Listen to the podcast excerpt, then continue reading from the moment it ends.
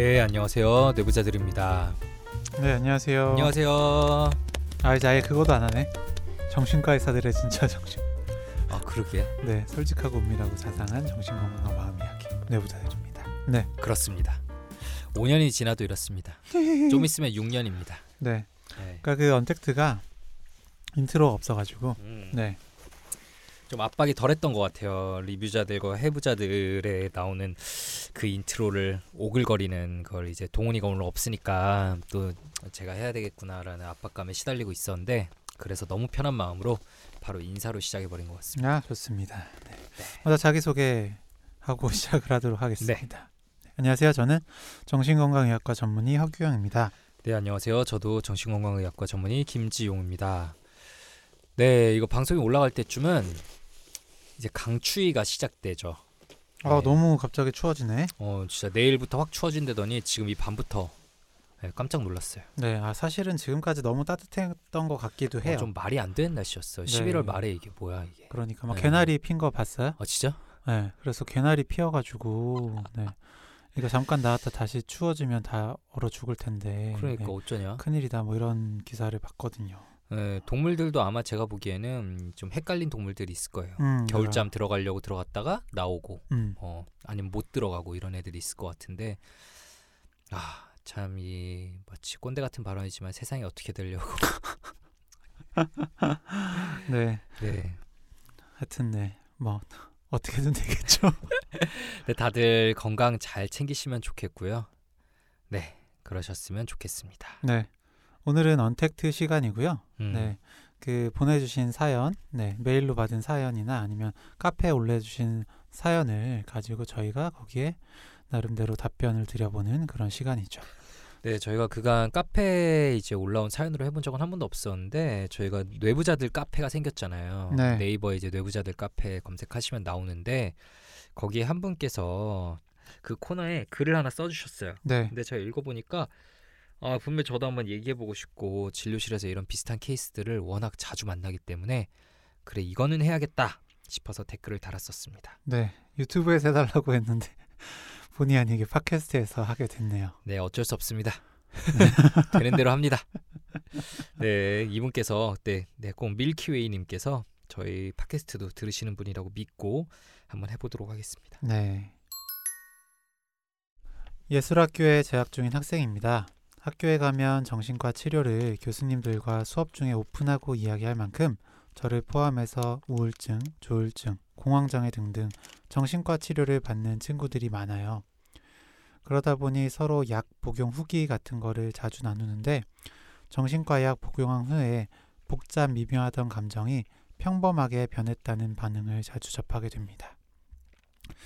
저 또한 예민하던 시절에는 더 많이 느끼고 더 오래 감정을 끌어안고 있었다면 약 먹은 후에는 좀 덜 느끼고 감정이 쉽게 휘발하는 것처럼 느껴지는데요.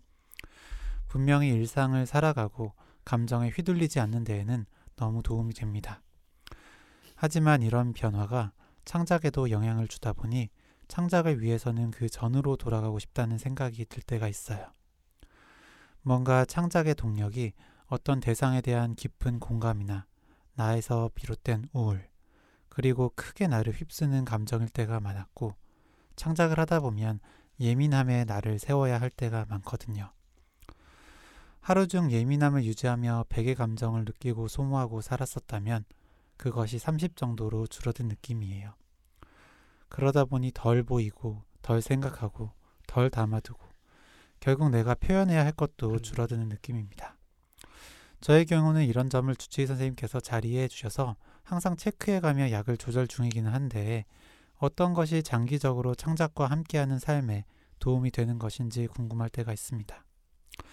뇌부자들 선생님들께서는 예술하는 사람들의 예민한 기질과 정신과 질환 치료를 조금 다르게 접근하시는지 알고 싶습니다.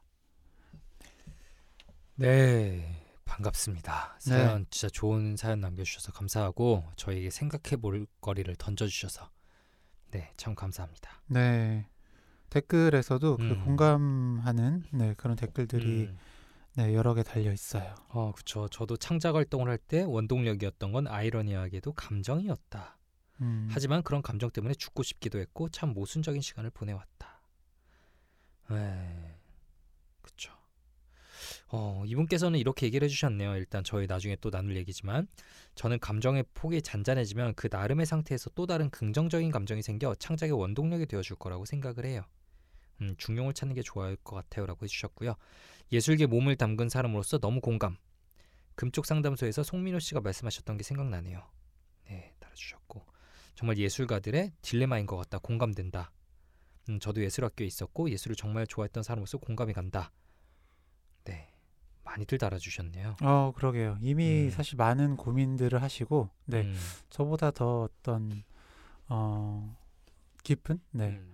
더 도움이 되는 그런 답을 이미 주신 거 아닌가라는 생각도 듭니다. 그래요. 호경 쌤 이제 이거밖에 없어요. 네, 그럼 이제 김지영 선생님께서 앞으로 진행을 해주시도록 하겠습니다. 네, 아유 방송을 날로 먹으려고 하네요. 점점 네. 내공이 되니까 네 이제 자신을 버려가며 편안함을 추구하는 놀랍습니다. 네, 아, 중용에서 예, 편안함도 좀 가져가야죠. 이런 비슷한 얘기 종종 듣죠? 네, 그 자주 들어요. 음. 네, 확실히 그 어, 분명히 그 네, 똑같이 예술 네, 음. 글 쓰시는 분께서도 이거 팟캐스트인가 유튜브에서도 저 한번 음. 말씀드렸던 것 같은데 약을 드시다 보니까 정말 똑같이 네. 음, 이런 기복들이 사라지면서 맞아요. 네, 그런 창작에 대한 어떤 영감들을 음. 얻지 못한다. 주변 네. 사람들이 네 색깔을 잃었다 이렇게 음, 얘기할 때도 있다고. 너무 그러더라고요. 답답하다고도 어, 하셨고요. 네. 네. 그래서 이거 약 계속 먹어야 되냐? 음. 라는 분도 계셨고 음. 정말로 그 약을 끊고 어 이전에 어떤 조증 음, 음. 네 상태로 돌아가고 싶다고 하셨던 분도 계세요. 아, 네 그때 워낙 강렬하잖아요. 감정이 폭발하는 시기. 네, 네, 음. 네. 그래서 참 다양하게 그런 이런 말씀들 듣게 되는 것 같습니다. 아, 저도 참 혹시 뭐 외국에서 들으시진 않을까라는 생각도 있는데 아마 안 들으시겠죠. 제 환자분 중에 예술을 이제 하시는 분이 아, 너무 힘드셔서 그분은 진짜 히스토리도 너무 복잡하고 너무 힘들고 누구라도 힘들 만한 상황이었는데 예, 감정이 근데 원동력이 돼서 예술에서는 정말 인정받고 나이에 비해서 정말 빠르게 성공하고 인정을 받았는데 결국은 너무 힘드셔서 외국으로 이제 좀 떠나셨었거든요. 네, 그 다음에 저한테 좀 메일도 보내시고 근데 제가 답장도 제때 못 드려서 그 다음엔 또 메일이 오고 뭐 이렇게 됐었는데 어 그분한테도 이런 비슷한 얘기들을 좀 들었고 여러 명 얼굴에 떠올라요 지금 머릿속에 어 분명히 연관은 있습니다. 음, 음, 신기하게 약을 쓰면 비슷한 얘기를 하세요. 그러게요. 네. 어쨌든 약의 효과 혹은 음. 기대하는 네, 그런 반응이기도 음. 하죠. 음, 네, 여기서 정확히 설명을 해주셨는데, 음, 그러니까 주변 환경에 좀 덜 영향을 받게 음, 만드는 게 필요하기도 하잖아요. 음. 어.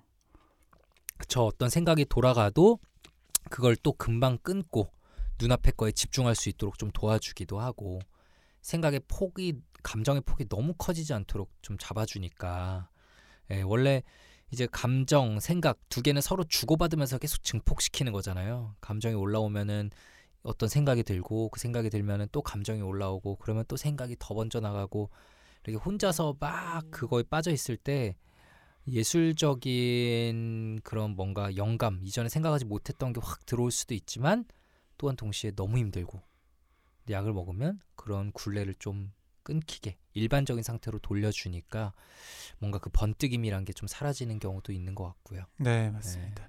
이 감정이라는 게 결국에는 그 어떤 자극에 대한 내 안의 반응이잖아요.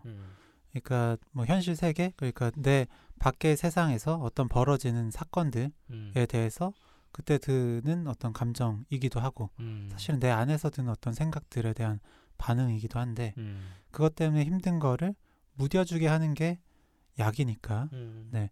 사실은 그 이런 예술하시는 분들한테는 그런 내 생각과 끊어지는 느낌이라든지 혹은 현실 세계랑 좀 단절되는 느낌까지도 받으실 수 있겠죠.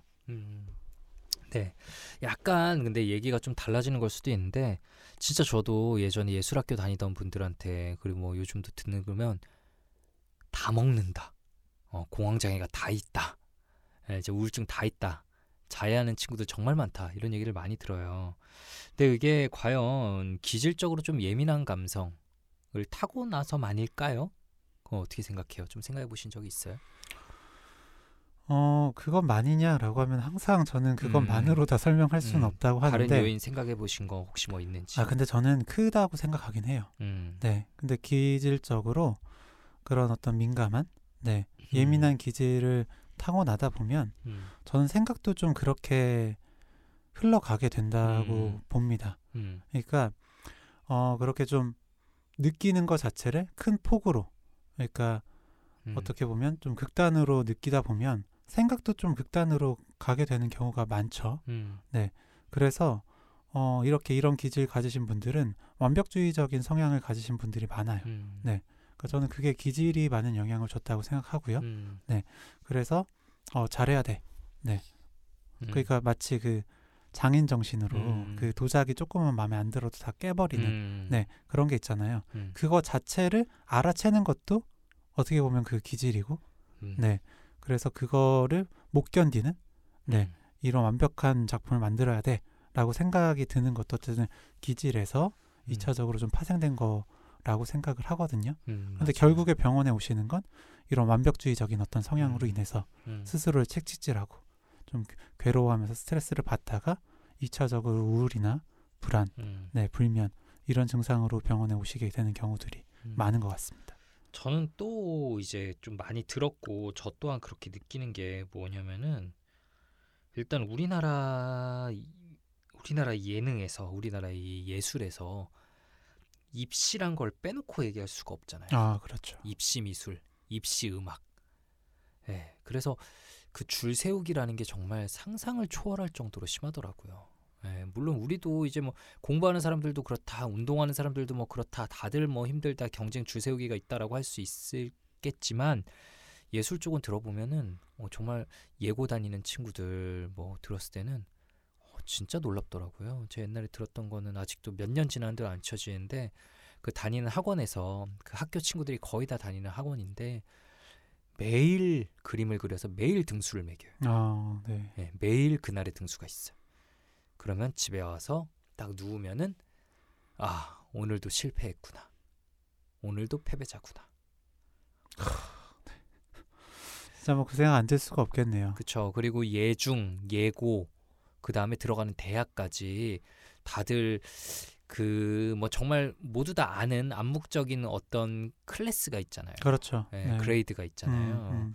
그래서 서로를 또 평가하고 음, 어떤 입시 미술이란 거 안에서는 자기의 자유로운 정말 그리고 싶은 걸 그릴 수가 없고 그 틀에 맞춰야 되는 거 요구하는 틀에 완전 본인을 맞춰야 된다 거기서 이제 완벽주의가 비롯되기도 하고 너무 남들이 이제 이 선생님이나 부모님이 학교가 나에게 요구하는 그 틀에 맞춰야 한다 페르소나에 맞춰야 한다는 것 때문에 어떻게 보면 자유로운 감성을 가진 친구들이 간 곳이 사실은 거기일 가능성이 높은데 에, 그 친구들이 더 틀에 갇히고 에, 그러면서 더 힘들어하고 에, 계속 뭔가 하고 싶은 거 못하니까 공허하고 자해로 이어지고 이런 경우들을 많이 들었던 것 같습니다. 아, 네. 중간 발표 때마다 약 음. 처방 받아서 복용하던 그 친구들 얼굴이 좀 떠오르네요. 음, 네, 진짜 많이 힘들어 보였었고요. 네. 저는 방금 얘기 듣다 보니까 그 영재 발굴단 음, 그 생각이 났어요. 음, 영재 발굴단에서 그 그림 되게 음, 자유롭게 그리던 음,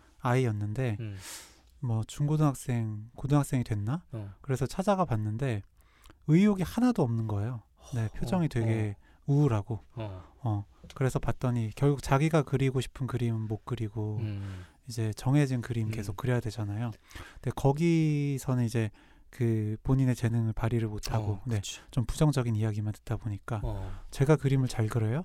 라면서 반문을 하고 네 되게 시무룩해져 있던 위기수침해져 있던 그 모습이 좀 떠오릅니다.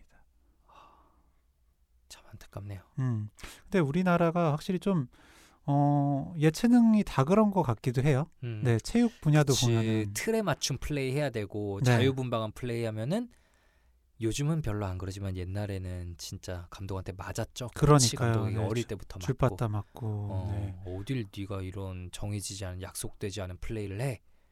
그래서 세계 어느 나라와 플레이를 시합을 붙어도 우리나라가 제일 제일 얌전해. 어, 어, 조직력. 맞아. 오로지 무슨 종목도 조직력. 야구도 조직력, 축구도 조직력, 농구도 조직력. 다 약간 군인 같죠. 어. 네. 그리고 우리나라는 그 생활체육 문화가 아니잖아요. 음. 네. 그러니까 다른 나라들 스포츠. 보면은 네. 그러니까 그런 음. 그냥 학교 다니고 공부하고 이제 음. 뭐 같이 운동 같은 거 하다가 음. 거기서 두각을 드러내는 친구가 음. 나중에 더 진행을 하는 경우가 많은데 음. 우리나라는 어렸을 때부터 엘리트 음. 스포츠라서 초등학교, 중학교, 고등학교 음. 다 운동만 하고 그치. 네. 그런 친구들이 이제 나중에 프로로 가는 운동만 하니까 일단은 중학교 축구부 들어가려면 일단 잘해야 돼. 시키는 거 음. 해야 돼. 음, 그럼 고등학교 들어가려면 더더욱 시키는 거. 어, 자유분방하게 하면은 맞고 선수의 길도 계속 못 이어나가고 그러니까요. 에, 정말 하, 정말 대단합니다. 네, 네, 네. 네, 뭐 우리나라의 미술이나 음악 네, 이런 쪽도 비슷하지 않나 싶어요. 음, 네. 그렇죠. 그러니까 어떻게 보면은 가장 자유로움과 자신의 영혼을 표현할 수 있는 분야라고 얘기하지만 어, 그렇게 되기 위해서는 나중에 그 시점을 위해서는 아까 말한 영재발 굴단 친구처럼 자신의 어떤 이런 천재성과 오히려 자유로움이 깎여 나가고 틀에 맞추면서 자기를 잃어버리는 그 시간들을 많이 가지는 것 같고요. 그런 속에서 이제 정신적인 이 불안과 공황을 겪게 되는 경우들도 많은 것 같습니다. 아까 얘기한 이 기질적인 특성과 연달아서 어, 이게 결부되어 가지고 더 힘들게 만드는 요인이 되는 거죠. 그래서 이게 참 진짜 슬픈 현실일지도 모르는데 제가 옛날에 봤던 환자분 중에 한 분은 진짜 많이 힘들고 계속 공황하고 이랬었는데 그냥 싹 좋아졌어요. 음, 어떻게 좋아졌을까요? 글쎄요. 네, 다른 거 했나요? 해외 유학을 갔습니다. 아, 그래요. 국내 입시를 그냥 그만두기로 하고 아, 예, 해외 포트폴리오를 제출해서 대학을 가는 걸로 정하니까 이제 확 좋아졌어요. 어, 예, 약 쓰는 것도 뭐 줄어들고 예, 사람이 생기가 돌고 네. 그렇게 아 됐던 반대로 기억이 네. 외국에선 되게 잘하다가 음, 네 코로나 때문에 한국에 와서 한국에서 하다가 음, 힘들어져서 음, 네 병원 왔던 친구도 있었어요. 음. 네. 대한민국 대단합니다. 네. 근데 어쨌든 이 원인이 이런 것들이 있다에 대해서 좀 분석을 해봤고요. 요약을 해서 말씀드리자면 기질적으로도 분명히 생각이 많고 더 꼼꼼함을 추구하고 감정의 폭이 좀 더 넓은 분들이 분명히 예술을 선택하실 가능성이 높고요.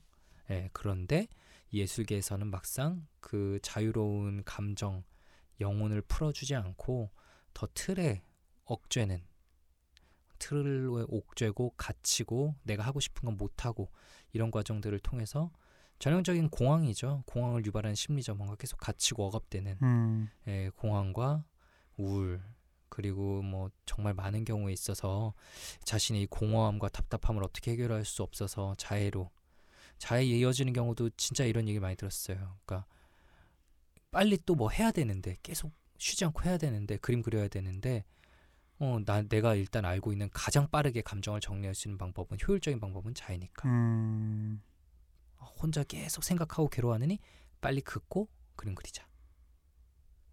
네, 진짜 그렇게까지 해야 되나라는 생각도 드네요. 네. 너무 힘드시겠습니다. 네. 네.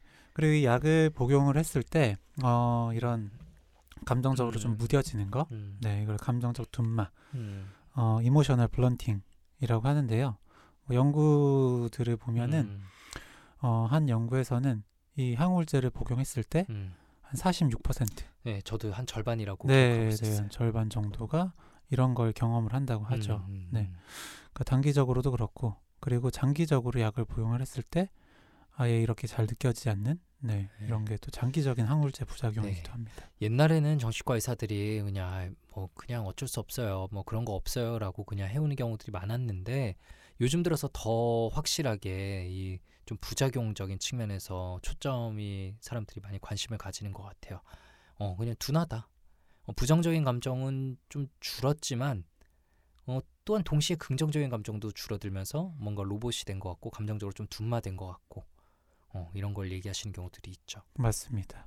어쨌든 그 그래서 이런 부분에서 결을 비슷하게 하는 것 같은데 음. 예전에는 어떤 통증이나 이런 걸 줄여주는 게 더 목적이었다면 요즘엔 음. 더 잘 지내는 게 목적이잖아요. 음. 그렇다 보니까 어떤 뭐 약들도 어, 예전에는 이런 부분을 줄여준다 이런 음. 게 좀 포커스가 됐었다면 맞아. 요즘 약들은 네. 그렇죠. positive affect라고 해서 어, 그런 살려준다. 네 기력을 살려주든지 네. 어떤 뭐 재미를 살려주든지 이런 살려주는 걸 더 효과가 있다. 네. 네 이런 비교적 걸좀 최근에 들어온 신약들은 다 그거를 되게 강조하더라고요. 음, 아고틴도 그렇고 브린텔릭스도 그렇고 맞아요. 네. 네, 그리고 아빌리파이 역시 그런 부분이 가장 강점이다라고 좀 주장하고 있고 실제로 음. 써보면 좀 그렇고. 그러니까요. 네, 네. 왜냐하면은 기존에 이제 우리가 대표적으로 SSRI라고 하는 이 세로토닌 레벨을 올려주는 거는 네, 세로토닌을 올릴 수 있는데 그 세로토닌을 올려주는 게 연쇄적으로 도파민을 좀 눌러주는 효과가 생기기도 합니다. 음, 음.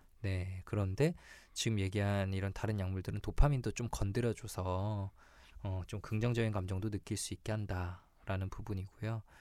근데 이 emotional blunting, 감정적으로 둔마되는 것 때문에 아 감정의 폭이 더 좁아지는 걸 수도 있지만 어쨌든 뭔가 이 괴로움 속에서만 괴로움 속에서만 나오는 또 창작들이 있잖아요. 아, 네. 네. 저 최근에 KBS에서 그 한번 촬영하기도 했는데 반고우 같은 경우도 아, 네. 대표적인 이제 예, 자신의 정신적인 어려움을 예, 이런 예술 세계로 승화시켜낸 분이죠.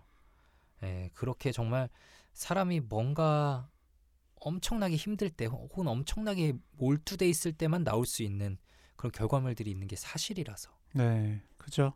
뭐 지용 형이 자주 이야기하는 다자이 오사무의 인간 아. 실격, 네, 같은 것도 그런 어쨌든 그 그런 사람 감정들. 아니면 못 쓰죠. 그러니까요. 그 마음 네. 상태 아니면 못 쓰지. 음. 음. 그러니까 그분이 만약에 약을 드셔서 음. 그런 게 없어졌다면 사실 그런 개성 있는 글은 어려웠을 거잖아요. 네. 고우의 별이 빛나는 밤에 그것도 저 이번에 알았는데 정신병원에 있을 때 그렸대요. 음, 네. 정신병원 창문에서 보이는. 네. 참, 참 아이러니컬한 거죠. 음. 아이러니컬한 거고. 그리고 이제 저는 최근에 이제 책 쓰는 것 때문에 만나는 한 운동 선수 이제 이전에 유명하셨던 그분이랑 몇 번 얘기를 했는데 정말 진짜 본인을 엄청나게 갈아넣는 진짜 엄청난 노력을 했더라고요. 우리로서는 상상할 수 없는 정말 그 완벽에 대한 또 추구. 막 자다가도 몸이 약간 비틀어져 있으면 흠, 막 소스라치게 놀라면서 깨고 이랬대요. 음, 몸이 항상 꼿꼿해야 돼서 좌우 아. 균형이 맞아야지 이제 신체가 최적의 밸런스를 찾을 수 있다고 생각해가지고 항상 꼿꼿하게 있고 자다가도 앉아 있다가도 흠칫흠칫 놀라고 네, 정말 그랬다요. 그래서 막 다른 선수들도 이제 독종이라고 불리고 이랬는데 그때 자신을 돌이켜 보면 너무 힘들었고 진짜 수고했지만 또 자기가 운동하는 어린 친구들을 보면 그렇게 해야 된다라고 말할 것 같아요. 음, 그렇게 엄청나게 몰두했을 때탁 깨달음을 얻게 되는 게 있다. 거기서만 나올 수 있는 게 있다 라고 얘기를 하는데 그거 사실 무시할 수 있는 게 아니잖아요. 그렇죠. 네, 음, 편안함만 있을 수는 없으니까. 음. 네, 참 그게 정답이 없는 것 예, 같아요. no pain, no gain이란 말이 있잖아요. 네. 예, 그러니까 분명히 사람이 아, 자기를 마치 고행하듯이 뭔가를 갈아 넣을 때 물론 그렇게 한다고 100% 뭐가 나오는 건 아니지만 음, 거기서만 얻을 수 있는 뭔가가 있으니까 그거를 우리가 예술하시는 분들 혹은 운동하시는 분들처럼 더 짧은 시간 내에 뭔가 불꽃 확 이렇게 불태우듯이 하셔야 되는 분들은 그런 상태를 추구하시는 것 같아요. 맞아요. 네. 맞아요. 그리고 아까 그 도자기 깨는 장인한테도 음. 네 그거 왜왜 깨냐고 깨지 말라고 그럴 수 없잖아요. 저 주세요. 깨지 말고. 물론 뭐 그러면 너무 좋겠지만 네 그분은 그 나름대로 해서 네 그치. 그 방법을 통해서 네 그 경지에 더 높은 도달하신 경지에 거니까. 도달하기 위한 자신만의 방법이니까. 음, 예. 그럼 이런 얘기를 하시는 분들 정말 이 상태다. 어, 평상시에 너무 어려워서 약을 먹을 수밖에 없었다. 그런데 먹었더니 둔해진다. 이런 분들에게 그동안 어떻게 접근해 오셨었나요? 저희들의 얘기를 한번 해보자면. 어 근데 저는 그 여기서 첫 번째 댓글로 주신 톨라리우스 님이 질문을 음, 주셨잖아요. 음. 네, 그 어떤 고통이랑 네, 음. 이 창작이 안 돼서 힘든 그 음. 네, 정도랑 비교했을 때 어떤 게 더 힘든지를 음. 물어보셨는데 음. 어, 그런 걸 사실 전체적으로 보기는 해야겠죠. 네. 일단은 그 창작을 하는 데 있어서 필요한 것이 음. 어 일단 이, 이런 이제 예술적인 예민함, 네 날선 감각, 네 뿐만 아니라 다른 것들도 필요하잖아요. 음. 예를 들어서 집중력이라든지 기력이라든지 네. 어, 뭐 다른 여러 가지 어떤 부분들이 필요할 텐데 네. 다른 거는 정말로 어, 다 괜찮거나 혹은 버틸 수 있는 정도인데 이런 예술적인 이런 감각만 약으로 인해서 떨어지는 거다라고 음. 하면 사실 약을 안 쓰면서 상담만으로 볼 수도 있는 거고요. 네. 혹은 이 약 때문에 좀 너무 힘들다. 그리고 특히 좀 항불안제 같은 거 쓰면서 꼭 항물제가 아니라 네. 졸려지고 네. 그래서 이런 무뎌지는 경우도 있거든요. 그런데 항불안제를 좀 줄여 본다든지 음. 아니면 항물제를 좀 바꾼다든지 하는 방법들을 좀 써보죠. 맞아요. 저도 일단은 저희가 아까 얘기한 긍정적인 감정을 좀 살려줄 수 있는 약들을 이론적으로 어쨌든 음. 그런 약들을 좀 써보는 것도 고려해 볼 수 있을 것 같고 저는 이게 원칙적으로는 항우울제를 쭉 복용하는 게 원칙이기는 하지만 그 기간 동안에는 좀 끊어보는 것도 권유드린 적이 있습니다. 아, 나 맞아요. 네, 저- 작품 기간 동안만 그러면 좀 잠시 끊어보고 근데 선을 넘어가는 것 같으면 내가 느끼기에나 아니면 그분이 느끼시기에 선을 넘어간 것 같으면 그때는 소량이라도 다시 드시면서 아슬아슬한 줄타기를 한번 해보자라고 제안을 드렸던 적도 있고요.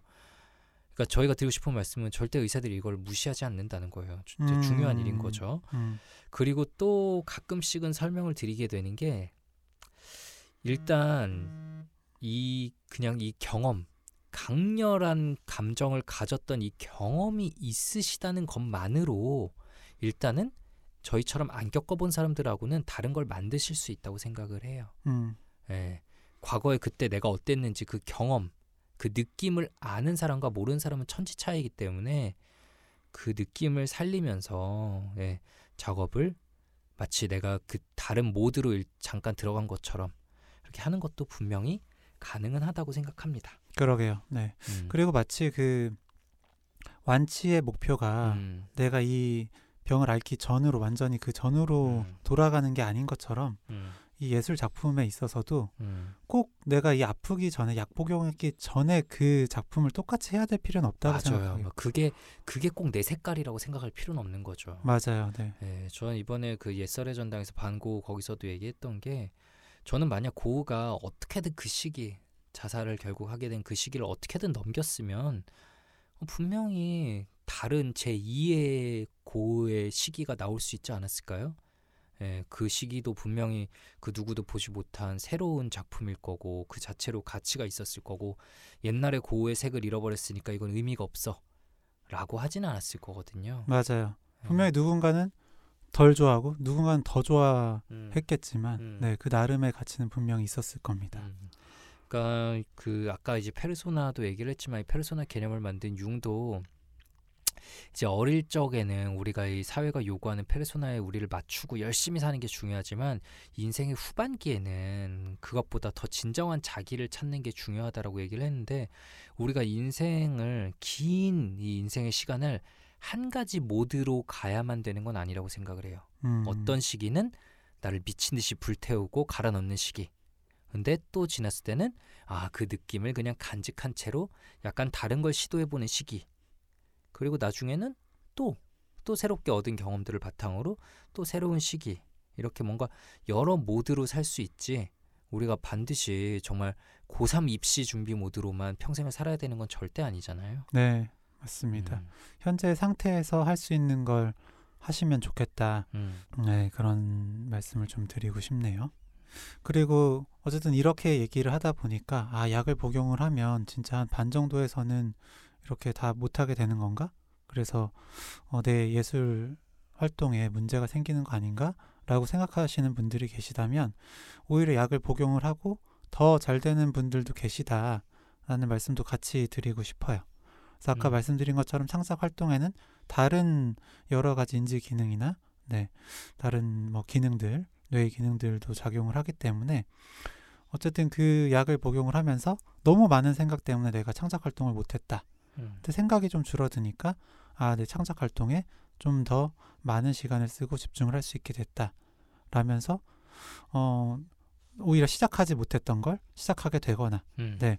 결국 끝내지 못하고 계속 중간에서 멈추셨던 걸 결국 끝내 끝내거나 하는 음. 경우들도 생기거든요. 맞아요. 그러니까 이런 장단점 잘 생각을 해보셨으면 좋겠어요. 그래서 저희가 드리고 싶은 말씀은 지금 느끼신 거 적어주신 게 단연코 맞다. 네, 많은 분들이 이런 걸 경험한다. 하지만 또 분명히 톨라리우스 1세님이 적어주신 것처럼 중용을 찾는 거 본인에게 그 상태에 맞춰서 가장 정확한 답을 가장 필요한 답을 어, 상황에 따라서 맞춤으로 찾아 나가시는 게 좀 필요할 거고 그러다 보면 다양한 모드의 나 어, 다양한 모드의 나를 가지게 되고 그걸 바탕으로 좀 더 유연하게 살아갈 수 있지 않을까 이런 생각을 좀 해봅니다. 음. 네, 이 사연에 대해 저희의 생각은 다소 부족할 수 있어도 여기서 이제 좀 마무리 지어보고 저희는 키워드 토크로 조금 후에 시작해 보도록 하겠습니다. 네, 오늘 저희가 선정한 키워드는요. 예술입니다. 네, 예술. 다 예상하셨죠? 여기서 뭐 하겠어요, 저희가? 네, 계속 예술 얘기를 해가지고. 네, 어쩔 수 없습니다 오늘은. 네, 예술이 뭔가요? 허경 쌤 한 예술 하시나요? 저요? 저는 예술에 별로 소질이 없습니다. 많, 많이들 예상하셨겠지만. 아 그런가요? 이것도 너무 겸손 떠는 거 아니세요? 아니 아니 진짜로 그 자 예술을 하려면 음, 첫 번째로 음, 그런 외부의 상황들을 잘 느껴야 돼요. 음, 그죠? 음. 네. 작은 거라도 이제 그거를 사소하게 그냥 음, 넘기지 않고 음, 캐치할 수 있는 그런 어떤 그런 부분 능력이 필요하다고 생각하고요. 음, 그거를 느낀 다음에 담아뒀다가 음, 표현하는 게 필요하죠. 음. 그런데 첫 번째로 저는 잘 느끼지 못하고, 네. 두 번째로 잘 담아주지 못하고, 왜 잘 못 느껴요? 어, 그, 그거 타고난 거 아닐까요? 네. 근데 모르겠어. 이게 타고난 것도 있고요. 근데 저 그, 어, 문예창작과 다니는 친구랑 얘기를 한 적이 있는데, 음. 제가 너무 억압하고 사는 것 같다고 하더라고요. 아, 네. 제가 그 친구랑 얘기를 하면 그 친구는 어, 다른 친구들이랑 자기는 되게 얘기를 많이 하는데 어. 너는 꽤 어, 잘 느끼고 음. 생각을 하는 편이다. 음. 그래서 이렇게 대화가 원래 안 되는데 음. 되는 걸 보면 음. 너는 아마 많이 억압하고 사는 것 같다라는 음, 얘기를 하더라고요. 표현을 잘 안 하는 거다. 네. 규영이 근데 10년 전에 비해서는 뭐 표현 많이 하죠. 네, 늘고 있는데 감정 표현 늘어났다고 생각하고요. 근데 저도 사실 되게 잘 표현 안 하는 편인데 저보다 규영이가 약간 한 수 위였던 것 같은 느낌이기도 하고. 그렇죠. 네. 네. 저희 중에는 동훈이가 아마 이런 감정의 폭이 가장 넓고 예술도 가장 잘하지 않나라고 음, 음. 생각을 하고요. 네. 저도 참 예술과 거리가 진짜 멀었습니다. 네, 미술과 음악 시간은 저에게 고통의 시간이었고 항상 가장 안 좋은 점수를 받았고 저는 어릴 때 피아노를 이제 엄마가 시켜서 배웠는데 아직도 기억이 납니다. 제가 많이 들었던 말은 번개불에 콩볶아 먹는다라는. 그래서 다섯 번 연습을 해야 끝난다 그러면 진짜 박자는 무시하고 광속으로 바바바바바 아, 치고 어. 끝내고 혼나도 아주 꿋꿋이 계속 그러고 그래서 음, 피아노 실력이 하나도 늘지 않았던 기억이 나요. 놀랍게도 하나도 늘지 않았어. 네, 어, 저도 되게 비슷한데 저도 피아노 어렸을 때부터 쳤었고요. 저는 꽤 오래 쳤던 것 같아요. 일곱 음. 살 때부터 음.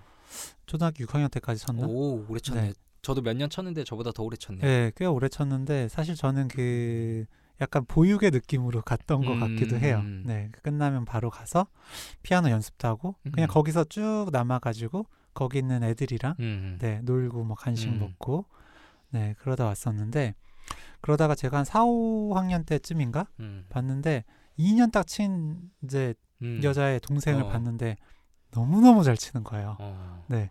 그래서 역시 원래 나는 안 되는 걸 알고 있었지만 어. 역시 저런 친구들이 어, 예술을 하는 거구나. 기질이란 게 있습니다. 어. 이제 저희 집에 아이 둘이 있잖아요. 음, 첫째는 일단 생긴 것부터 저랑 비슷하고, 네 축구하는 거 좋아하고, 똑같아, 똑같아. 네 축구하는 거 좋아하고 피아노 치면은 뭔가 저랑 좀 비슷하게 치는 것 같아요. 근데 피아노 학원을 이제 둘 다 어릴 때부터 좀 다녔는데 둘째는 되게 어릴 때 현가니까 어쩔 수 없이 그 시간에 집에 혼자 있을 수 없으니까 같이 따라가고 음. 이랬는데 가서 하기 싫으니까 앞에 나와서 친구들 다 같이 노래 부르면은 자기 그냥 바닥에 누워 있고 음. 아무것도 안 하고 막 이랬었는데 약간 치기 시작하니까 잘 치는 거예요. 어. 근데 둘- 딱 봐도 둘째 그런 기질 좀 있잖아. 있잖아요. 약간 어. 예민하고 뭔가 더 많이 느껴. 똑같은 상황에서 더 많이 느끼고 음, 음. 다르거든요. 그래서 피아노를 조금 치기 시작했는데 이제 그 피아노 학원에서 좀 얘는 심화 반으로 들어와라. 어, 그 정도로. 해서 어. 네, 그 저는 진짜 막귀라서 잘 모르는데도 얘가 치는 건 좀 다르다 라는 게 느껴져요. 어. 어, 형이 치는 거랑 얘가 치는 게 다르다라는 게 물론 그걸 이제 겉으로 꺼내고 얘기할 수는 없지만 아 사람마다 진짜 기질과 타고난 능력치는 진짜 다 다르구나라는 거를 네, 정말 느낍니다. 그러게요. 어, 첫째는 축구 잘하고 둘째는 네. 피아노 잘 치고. 근데 그림도 완전 달라요 둘이. 그림도 그린 거 보면은 첫째는 아 나랑 비슷하구나. 둘째는 어, 느낌이 있어.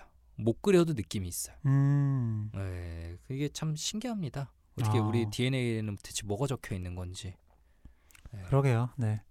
그래서 하여튼 저는 음악, 네. 노래 부르는 거는 되게 좋아했었거든요. 음. 네. 그래서 고등학교 때 노래방을 매일 가다 보니까 네. 웬만치는 하게 됐었는데 역시 음. 잘하는 거는 불가능했던 것 같고 음, 네. 음악도 그렇고 미술은 정말 못했죠. 음, 네. 저는 제가 미술을 왜 그렇게 못하는지 음, 잘 모르겠어요. 음. 어머니는 미술 전공하셨거든요. 네. 그러면 우리 대화의 시작점으로 돌아가서 네. 미술, 음악 이렇게 뭔가 공유하는 이 예술이라는 거 이거는 대체 뭘까요? 어떤 기질이 이제 반영이 좀 되는 걸까? 아까 규영이가 대강 얘기했지만 더 많이 느끼고 더 많이 표현하고 음, 어떤 걸까 이게 좀 더 디테일하게 얘기해 보면 디테일하게요. 음. 뭘까요? 네, 글쎄. 그래서 저는 예술이라는 건 결국엔 그거를 소비하는 사람이라고 할까요? 네, 그걸 보거나 듣거나 느끼는 그 사람의 감정을 음. 불러 일으키는 그 작업 결과물이 음. 예술이라고 생각을 하거든요. 네, 그러니까 어, 뭐라도 어쨌든 그 음. 어, 감정이 올라오게 만들면 되는 건데 음. 네.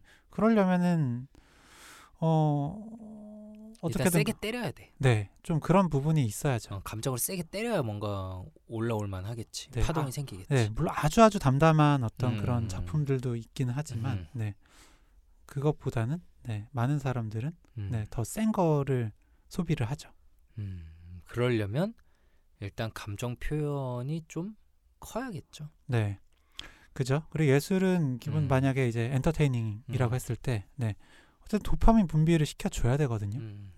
그럼 사람은 어, 익숙한 자극에는 잘 반응을 하지 않아요. 음, 네, 음, 그렇다면 새로운 자극이어야 되는데 음. 네, 그런 새로운 자극이라는 결국은 뭐 creativity, 뭐 음. 예, 창의성이라고 한다면은 그런 거 역시도 작은 걸 다르게 느끼는 사람이 네, 음. 또 그렇게 표현할 수 있지 않을까요? 음. 네, 그쵸. 그러게. 근데 그게 뭔가 기질적인 측면이라는 거죠. 분명히 타고난 같은 환경에서 자랐어도 물론 네. 하나를 보더라도 다, 다양하게 음. 보는 그런 연습들, 네.